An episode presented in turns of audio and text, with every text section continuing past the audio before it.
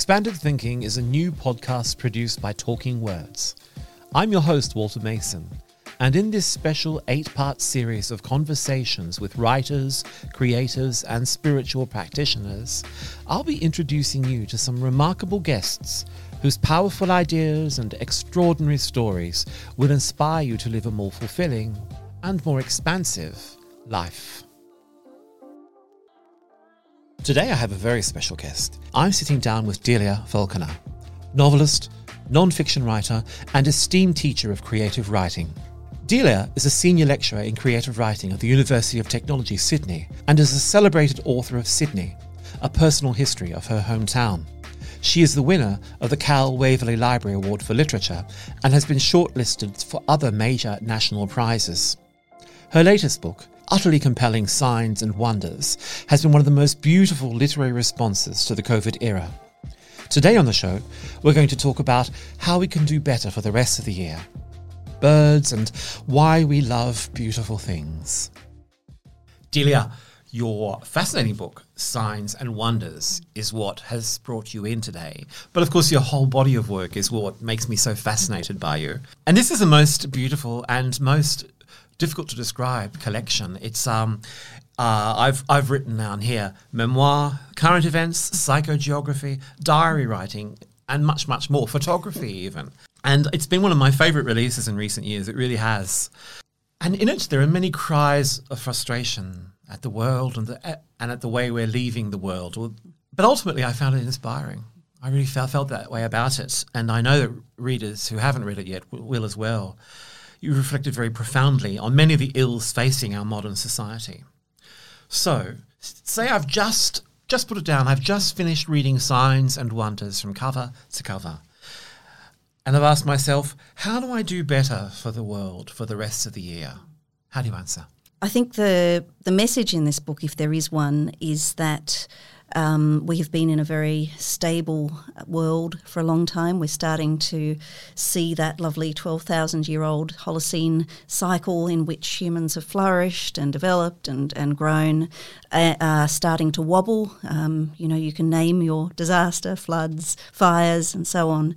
Uh, and I think that um, my message is that we need to be thinking urgently about these matters. Um, I think that as as humans, we've become used to thinking of the Earth's changes as gradual ones, um, and that's uh, that's something that goes all the way back to to Darwin and um, the fact that he won the he actually won the the debate between the people who thought that the world was something that ch- moved in sudden and quick pulses, and he um, in particular argued with a person called Huxley about the fact that um, that the world that um, and he felt that Darwin felt that evolution was a slow process, but it's I think we're starting to see um, a great unraveling. And so my answer would be that we have to be really.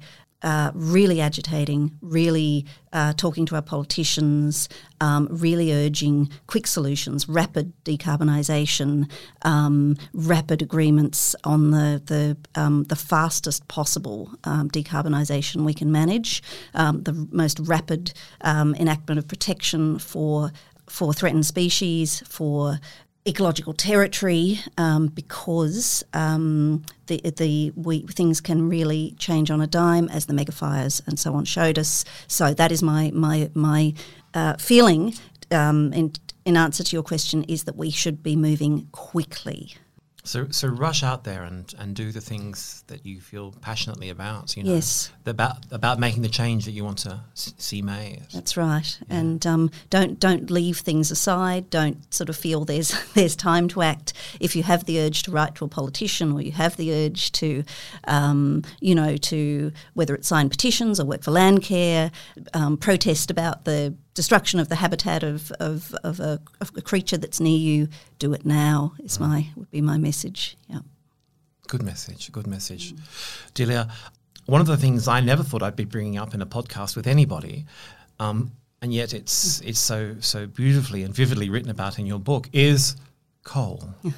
Tell us about coal. Well. Um, I have an essay in this book called um, Coal and Unnatural History. And I became fascinated by coal because um, uh, the essay came out of um, being at Parliament House in Canberra with my kids, and if anyone's ever done that trip with their kids, you were given a little kids passport um, to the to Parliament House, the new Parliament House, and the kids are asked to look for this figure called Shaun the Prawn in the um, in the Carboniferous um, Granatello Nero um, of that tremendously marbled foyer. And so the, Shaun the Prawn isn't actually a prawn, spoiler, he's a, he or she, they, um, is a piece of, um, uh, of early early Carboniferous cor- coral. But here's this little, little um, remnant from 250 million years ago, which is the same date as, um, as, as coal. Um, and so I became fascinated with the the fact that uh, coal's significant in Australia's history before Australia is even um, is even colonised. So, so, and I feel that, that and and it's been such a we've been so coal dependent. Um, um, you know, from the moment that you know Cook, Captain Cook trained on a um, trained in the Whitby um, in, in in the coal uh, carriers, he came to Australia, uh, made all his all his voyages actually in the Endeavour in a, a, it was a repurposed Whitby Cat, which is a coal carrier. So there was this kind of coal mindedness that came to Australia before we were, you know, before even before colonisation. So this this kind of and and and you know, I, th- I thought, well, how weird is that? How weird is that? Is it that we have this this cold coal dependence? And and coal is um, coal is the um, is the remnants of um, carbonif- carboniferous era, mostly carboniferous era. Um, forests in the sh- in shallow seas, and what ha- happened to make coal was that each layer in coal is is is this is the mark of sea rise.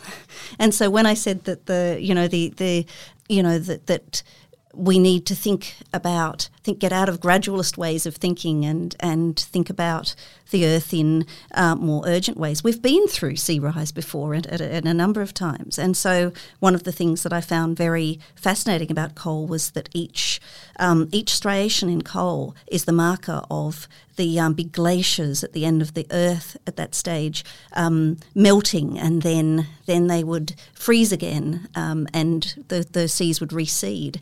And so, when you hold a piece of coal in your hand, you are holding deep time.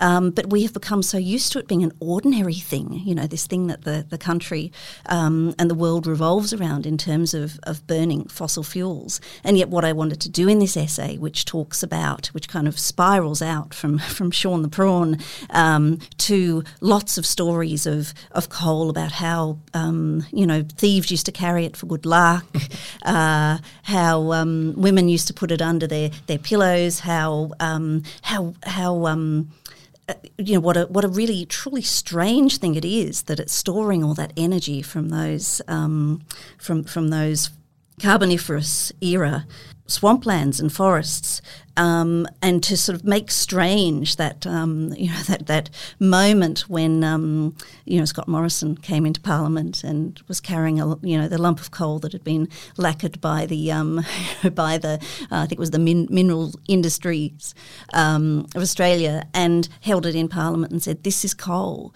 don't be afraid. Whereas my essay is saying this is coal, um, be very afraid. and they come up in Signs and Wonders. There's a lovely section on birds. Uh, you write, and you write about feeding kookaburras with your mother in um, a very moving passage, uh, uh, and during a difficult time in your life mm. too. Mm.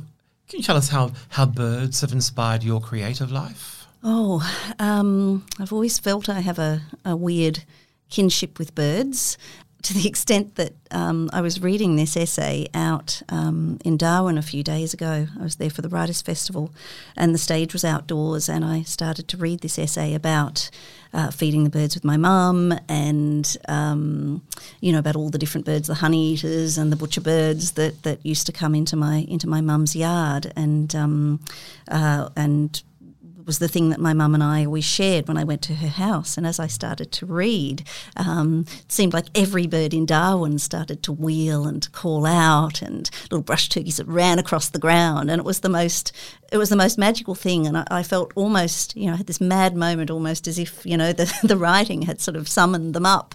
Uh, and it was, uh, yeah, it was one of those those um, those moments that are just. Uh, perfect and, and uncanny. But, you know, I always feel that um, that I have a uh, well, I've have, I have a deep fascination with birds, but I've always felt that you know I have some sort of weird you know kinship with them as well, I suppose.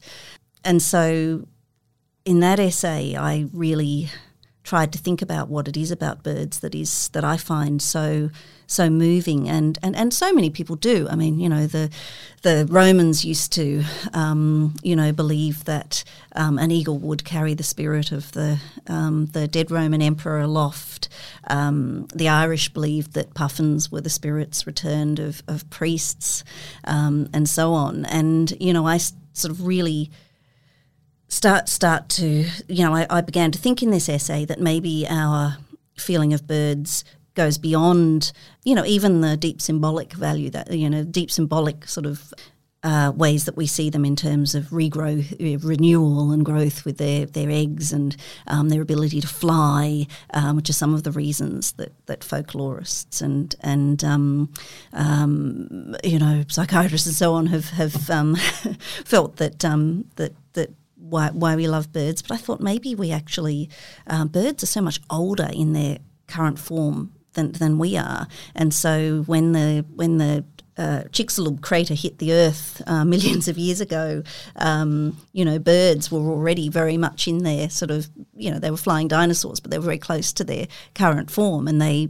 you know, they, they survived and we survived, but we survived as little tiny shrew like creatures, not probably nocturnal um, shrew like creatures. And I kind of wonder if that little shrew like part of ourselves recognizes birds as these agents from um, these agents of of deep time that are much much older, much more ancient than, than we are. So I think that um, so so you know I I think I'm not alone in feeling that birds, um, you know, there's something uncanny and uh, you know deeply, deeply spiritual about mm. birds. Mm.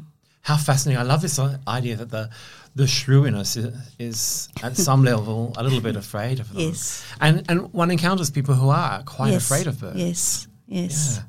And I've, I've, always been fascinated by that phobia because mm. I, I, I, kept budgies when I was a kid. Mm. So mm. mm. yes, so did terrifying. I actually. uh, I do love them. So the book is about about the environmental crisis um, and about a whole lot of things that attach themselves to that and about about existing in the world right now. It's very up to the minute. Mm. It really is. Uh, you describe how thinking about global warming to quote you, brings its own vertigo. How do we stay hopeful in the face of so much bad news about our futures? Mm. Um, you know, when I speak about the vertigo, I'm thinking about the fact that we've got to think about deep time, both forwards and backwards. So mm. we have to think about uh, the, the the fact that we are we've already changed the the world. At least modern industrial economies have already changed the world's temperature by about 1.1 degrees of warming, and we're already seeing the you know the profound un- unraveling that we're experiencing at, at, the moment, where things are just sort of out of whack. Um, and you know, we're on a track for about 2.9 at the moment, I think um, by century's end, um, or worse, depending on which scenario you look at. And then, of course, we're looking at uh, the fact that how we're changing in our environment is um, through. Um, burning fossil fuels that are, you know, um, at least, you know, two, 250 million years old. So we're being haunted by deep time and mm. haunted by starting to think about um, deep um, ecological and geological change, because of course the, the Anthropocene, as many people are calling this this moment that we're in, is it's, it's almost been been fully ratified. Um, a moment in which we as humans have become a geological force. I mean, how profound is that? Uh, so I don't know if I I don't know if I I think that I wouldn't. I'm, I'm not optimistic. I'm hopeful in the sense that I think that you know that's an active it's an active it's an active thing to be hopeful and to to to try to you know to try to to do what you can. But you know, I, I, for me, it's a kind, it's a form of sort of John Keats's negative capability that you've got to hold the, uh, you know, two sort of you know two sort of opposite ideas in your head at the one time. And the one is this um, you know the fact that things really are um, uh, you know we're really seeing profound and terrifying things already, um, particularly the mega fires uh, that um, afflicted Australia and have been afflicting other countries in the world, which are, um, you know, many fires that join together that you know um, create their own weather, um, and you've got to hold that idea in your in your head at the same time as um, really. putting a floor on that despair to think about trying to trying to do whatever it is that, that you can to try to hold on to, um, you know, try to appreciate the beauty of the of the world as it is, flaw, flawed as it is, and unstable as it is, um, but to also um, try to write, to think forward, um, and to think about how we could, you know, hopefully, uh, you know, sort of try to turn things we can't turn things fully around at the moment, and unfortunately, that's a that's a fact. But how could we um, try to at least slow slow things down? Um, because otherwise, to to give in to despair is to you know to to unleash all those um, all those terrifying forces. Yeah, yeah, yeah. yeah well said. Mm. I love what you just said about how it is an active thing to be mm. hopeful. Mm. Mm. And that's a, that's at the heart of it, isn't it? Mm. We have to be we have to remain active in our mm. in our quest for a better world. Mm. Um, so so in terms of in terms of action, um, what do you think is the very best things that people could do? Mm. Like a like is it is it is it protest? Is it um, is it simple personal action like mm. reducing our, our impact on on the on the environment? Yes, look, it's a really that's a really hard question, yeah, uh, and um, you know I think there are many better political um, and scientific minds that have that have um, you know uh, looked at that that question uh, better than I have. But um, yes, of course, we should do everything we can in our own lives to try to limit travel by plane, to um, you know, to try to be mindful about um, our own activities and the impact that they have on the world. But I think really, um, you know, the, the the big polluters are, um, you know, our businesses. Uh, you know, our nations, um, are the military around the world. It's one of the, the one of the biggest polluters. So really, um, you know, we're at a point where we I think we have to be yes protesting. Um, you know, I really I really admire the people who are you know actively protesting. I was interviewed in uh, um, in Bell- at Bellingen Writers Festival by a by a wonderful younger young woman who had um, you know locked herself onto a coal lo- loader and uh, you know sort of had to be um, lo- you know and, and disrupted um, the Newcastle ports um, coal imports for 10 days. Uh, I think that sort of action is support if you're not going to be locked onto a coal loader support the you know support the people who are doing it because again I think that um, putting putting money resources um, any sort of support that we can into you know into uh, serious um, political action um, and seriously also um, investing in better, you know, asking our governments to invest in um, in renewables, but also investing in companies that are going are doing that sort of work um, and actively, um, you know, and actively. Um, acting as you know whether we're shareholders or whether we're you know um, um, letter writers in um, in those those sort of activities, but really also, um, you know, be tr- trying to, and that's that's, and I don't know that I always do that so well myself, but um, really educating ourselves more about who those polluters are because those directors and those you know those those companies um, are owned by people with names and you know um, and I think that that concentrating on um, those bigger organisations uh, and putting the pressure on them is also really important. Well, it's a fantastic action list right there. Yes, yeah, yes. That's Thank terrific. You. Thank you, Delia. I know people will be uh, jotting down those those suggestions with, with great interest. Um, Delia Falconer, you write beautifully in Signs and Wonders about your love for trees, mm. especially Australian trees. And they are beautiful things. Tell me, why do we love beautiful things like trees? Um, why do we love beautiful things? uh, um, I can only say why I, I think I can only say maybe why I love trees. Let's start there. Um, look, I, I think that um, I think trees are fascinating because you know we often we often sort of take them for granted, and yet they are you know they're they're they're all around us, and they have their own mysterious life. Um, and one of the things I write about in my book is that um, uh, which I which which appeals to me greatly is that in in Japan, um, you will often be walking.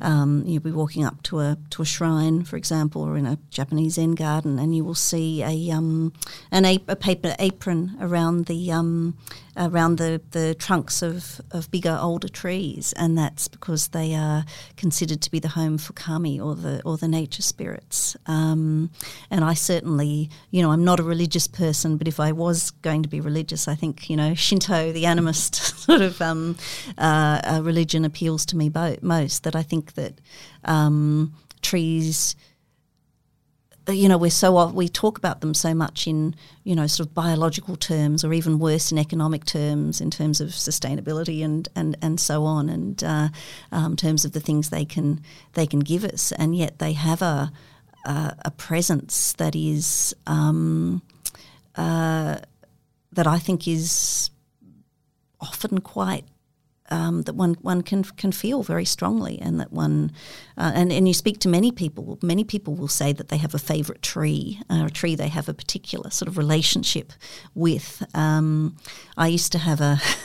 um, I've got a list. I could reel off a list of, of favourite trees for you, uh, um, um, and I like to kind of visit them. I like to visit. There's a there's a 300 year old um, at least 300 year old river red gum down in Rushcutters Bay Park in Sydney, and you think what that tree has seen as well is is um, quite something. Uh, but the the tree I'm thinking of um, in particular, um, which I had sort of an uneasy relationship wa- with, was um, there was one in uh, in Katoomba um, at the edge of a park when you used to come up from um, the, the three sisters and take a kind of a shortcut. And I would walk past this enormous gum tree. And every single time I would walk past it, I would be about, you know, sort of 20 steps ahead of it. And I would feel that someone was watching me. There was, I turn around, there was no one there, there was just the tree. And so um, I think that. Uh, you know, a lot of us, when pushed, would admit that we have these sort of uh, um, personal relationships with, with particular trees. Um, and in my book, I write about two gum trees. I couldn't tell you what sort of gum tree they were, unfortunately. Um, uh, but they they that were in the block behind the um, the apartments that um, that I that we were living in uh, in Elizabeth Bay, and um, I would watch those trees every night. My my neighbours would wrap fairy lights up them at at, uh, at, at Christmas. We would have and we would go down and have have drinks at the base of those trees. Um, they were there behind my children every night when they were eating in their their high chairs and in that um, in that uh, that story I write about you know getting the notice because they actually belonged to the next door flats about the fact that they were their roots were making their way down into the roof of the um, the garage next door, being Sydney and being weird higgledy piggledy sort of sort of place, um, and that they had to go, um, and that feeling of of um, loss of that companionship of those two trees. Um, where I used to, you know, used to watch little possum, um, one of the, the neighbourhood possums, sort of sit down in the moonlight at the base of those trees, and they would cast their shadows on the wall of my my study, um, like um, the poet late poet Martin Harrison used to talk about them as being like fishing nets, the the, the light of the the shifting light, uh, the shifting shadow of the gum trees, um, and that's that sense of um, bereftness that that one feels um, um from these sort of silent companions is quite um, is really quite quite something when they go. And again, yeah. I think I'm not the only person that would uh, would feel that. So I've explored, I've I've tried to explore that through through that particular essay. Yeah, yeah. Oh, that's gorgeous. Yeah, yeah. I think I think so many of us have had uh, really profound relationships with with mm. different mm. trees in our life, and uh, even even with the trees of legend as well. It's always something there. Um, my dear friend Maggie Maggie Hamilton, who is, is in the same series of podcasts with you, she always talks about Enid Blyton's The Magic Faraway Tree as a shamanic text, you know, which is, which is so perfect, I think. Now you've written a book which is which is legendary and, and beloved about Sydney. Thank you. Uh, It's it's sort of a it's it's it, it's it's the town that you grow up in, and, and you wrote this book about it, which was reissued a few years ago. And there's a very famous passage in it where you write about walking through the city and being absolutely in love with the light and the stones and, and, and the buildings of the place. And yet, this love brings with it a certain frustration and even revulsion sometimes. Sydney is a beautiful thing, um, a beautiful place. Why do you feel? Why do you think we ha- we create really deep connections to places like this, to cities, to towns, as well as to the natural landscapes? Yeah, look, I can only, I, I could probably really only speak to my own own connection to uh, to Sydney um, and think through that. But um, you know, there's a there's a, a sort of branch of writing called psychogeography, which looks at the um, at the ways that we walk through and connect to um, to, to towns and and create our own. Um, um, sort of webs of meaning around them, I guess. Um, but my Sydney, as you say, I have a sort of love and hate relationship with my city at times, which I think is actually the sign that you are uh, truly part of a place and, and truly do love it. Um, it has to, you know, you have to be able to be enraged by it and disappointed by it as well, like a like a person, I think, as well as um, as well as love it. Um, for me, uh, what I love about Sydney is its moodiness. So each of the chapters that I wrote in that book is based around a, um, a gerundy verb, um, sweating, showing off. I thought was a particularly Sydney chapter, um, uh, and and so so it's a city I think of great contrasts. It's a city that has the most um, I think is is particularly interpenetrated by nature, um, and so you and it, it's it's a tidal city. Uh, so again, that's part of its mo- moodiness, a very shifting, um, a shifting city, uh, and because it still has that connection, that very strong connection to nature, with you know with um, you know, cockatoos flying through the centre of Woolloomooloo, you know, sort of screeching at everyone. Uh, their larrikin voices. I mean, how how wonderful is that? Um, it still has, I think, very often. Um, uh, it has a sort of a bush light. I think that you know it's still haunted by the, the light of the bush, even where there even where there isn't bush. Um, and so I guess we become very um, uh, attuned to the rhythms and the um, you know in the microclimates and the the the um, the motions of the cities um, that we are used to spending a lot of time in. So our our our bodies and our our spirits become so attuned to to living in a particular place that um, it that that that that is we I think that we you know the the places we don't just change the places we live in those those cities that we really love or those places that we live in really change us and so I when I wrote my book Sydney I thought look there are things that you know always going to be changing about my city at a superficial level whether that is um, you know perhaps we're becoming sort of nicer uh, as a city and and um, uh, perhaps our f- pleasures are becoming a bit less sort of raucous and, and ferocious than they used to be. Um, you know, our traffic, our you know the number of apartments and, and the sprouting out of the ground, all those things will will change about the city. But I thought there are things that will remain permanent and um, at the core of the the, the, the, at the heart of Sydney, and that is knowing that those big southerly winds will come through, uh, that uh, hum- uh, you know, in the late afternoons to break a heat wave. That uh, the the harbour will always have that fabulous umami smell, which comes in part from the humid the humid air, uh, which are the things that I love so deeply about my city. Uh, and and they are they are the continuing things. But then when the when we experience those terrible fires um, in the monster fire season of 2009, summer of 2019 to 20. Uh, for me, I think the you know the great shock, along with seeing the whole eastern seaboard of my country uh, burning, was that those southerlies didn't come, and that and that the the air was dry and gritty. Um, and it didn't. Sm- it, my city didn't smell the same way. The air wasn't, you know, those those blue skies that I've glassy blue skies that I've always taken for granted. Um, also weren't there. So it was a real wake up call, I think, in terms of bringing me again to, um, you know, to writing this the, the latest book. Um, is that that sense that you know things can turn on a dime, and that was a real instance of the the way that you know as we start to to hit environmental tipping points. Um, thing you know one one thing can cascade onto the next and um, the the face of the earth can the, the face of the planet can and the, the, faces of the places that we know and care for so deeply can can shift in a in a you know in a, in a mere almost a mere matter of minutes yeah mm. yeah mm. yes yes well, uh, a good warning um, one of the the features of Signs and Wonders is your your reflections on walking mm. And um, I know that walking is something that many of the listeners love doing uh, in nature, but also through city streets as well. Uh, but sh- and you, during the lockdown, you've you found yourself relying on walking as a sort of a psychological boost.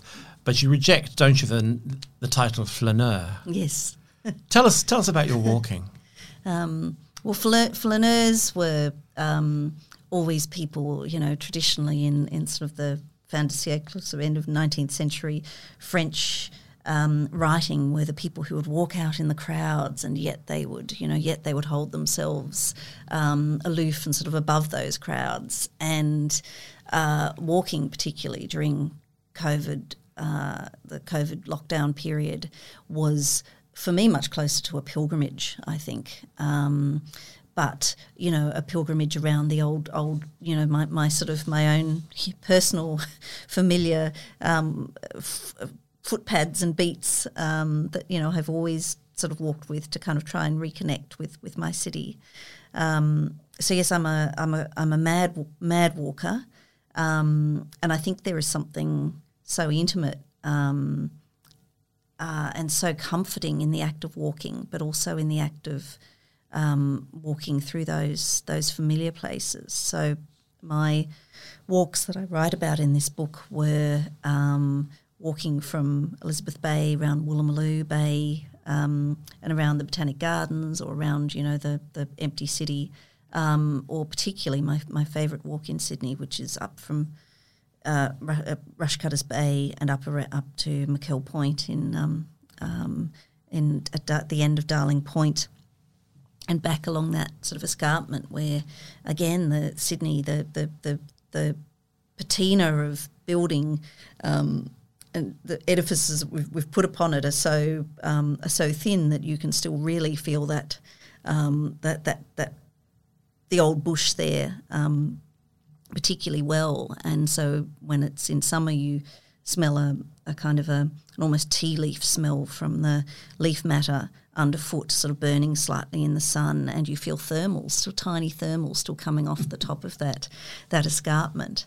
And so, yes, I, I um, walked to you know, to, to kind of hold myself together and to hold my senses as time just started to slip off in all sorts of weird directions with, with uh, in the COVID period. I walked to kind of, you know, almost hold time together because, you know, I was, uh, it was, it was a it was a mad sort of feeling because I you know I grew up in Sydney in the sort of late 60s and, and early 70s in in McMahon's Point in a city that was v- very small had you know the parks were uh, in terms of people the parks were often quite sort of empty especially being a kid in the inner city when kids didn't live really in the inner city then and you know there was so little traffic on the on the roads, uh, and you know my my parents used to you know take me into the botanical gardens and, and so on. And, and there I was taking my kids to these same places as if I was taking them back in time, back to my own childhood, um, into a you know into this quiet sort of muted city. And so I think there was something about that that need to then get out and walk myself and sort of pace the you know one's body is that's I think pilgrimage is, is sort of about that as well is about the putting the the the the using one's body as a as a measurement um, uh, as a sort of familiar measure while thinking about sort of enormous, you know, in, enormous and, and sort of profound things. So, you know, of course, I've walked a lot in the uh, in the process of, of writing my new book as well. To um, again, I think um, sort of keep that sort of human scale of of of, th- of, of keep a human scale to my thought, but also to hold myself, you know, sort of hold myself together and and feel the um, and sort of pace out my my sort of small little piece of territory in uh, in Sydney. I love the photographs in the COVID Walking Diary section of Signs and Wonders. Uh, it was unexpected and and quite a delight because you know you normally don't pick up this kind of book and, and find photographs in them. So I wanted to ask you about this this this impulse you had during your walks to photograph things as well, and and the human impulse to try to, to capture moments of beauty. So glad you mentioned the photos because no one does. and I'm quite proud of them. I really. I think they're beautiful. I love, I love putting them together. Oh, I love them. Um, they, they, they, I've put them together using a, a, a an app um, to create um, square black and white photos. I just seem to think in squares a bit more easily than in the oblong sort of photo format. Yeah. Uh, and I would just uh, take them as I, you know, as I felt it. I didn't sort of, and, and, and so those photos come out of a spontaneous feeling of wanting to capture the quality of light or the um, um, or a particular sort of feeling. So, they, so they're photographs of feelings or moods rather than um, you know specific sites. Uh, and I really felt um, I sort of in this in the book in the book in the essay on the that surrounds the photographs.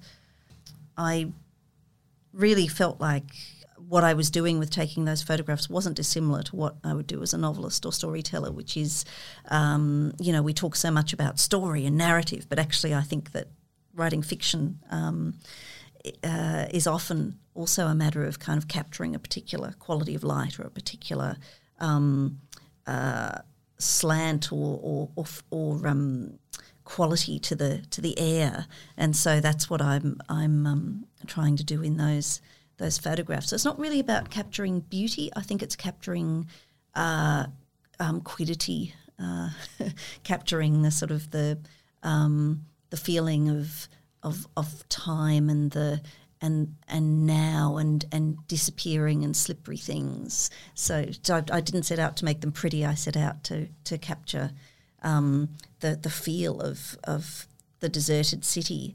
Um, but the, that deserted city had a very, very strong sort of presence, all of its own, uh, and I wanted to le- let that breathe into those photographs, if, if that makes any sense. It does, it does, and and I'm so glad that you, that you did it and that you you decided to sort of to include them in there because it it it, well, thank cha- it changes the essay into something quite different. Yeah, no, I really loved it. Delia, there's one last question that we ask all mm-hmm. of our guests, and um, and that's what's one thing our listeners can all start doing today to live a more expansive life. life, because it's amazing how those little details can um, can can ex- can expand and um, uh, and once you've spent a little bit of time noticing them, like John Ruskin suggested that we, you know, sort of note things down in, um, he suggested that people sketch or note things down. Um, it's extraordinary how that little time of noticing makes them stay with you. Delia Falconer, where can people find you? Uh, we'll have an author webpage online, and I also tweet as Dr. Uh, as Delia Falconer, and I have an Instagram account as Dr. Delia. You've given us so much to think about. And you've given us some great practical advice as well. And I know that listeners will love it. Thank you for being here. Thank you. Bye bye. Thanks for listening to Expanded Thinking. Delia's books can be purchased via the links in the show notes. Next week, I'll be talking to acclaimed writer Nigel Featherstone about where creative expression springs from, the necessity of solitude, and how nature can feed our art. If you enjoyed the show, please remember to subscribe and, even better, leave us a stellar review. Expanded Thinking podcast is hosted by Walter Mason and produced by Talking Words. The podcast is recorded on Gadigal land. We wish to acknowledge the traditional custodians of the land and pay our respects to elders past, present, and emerging.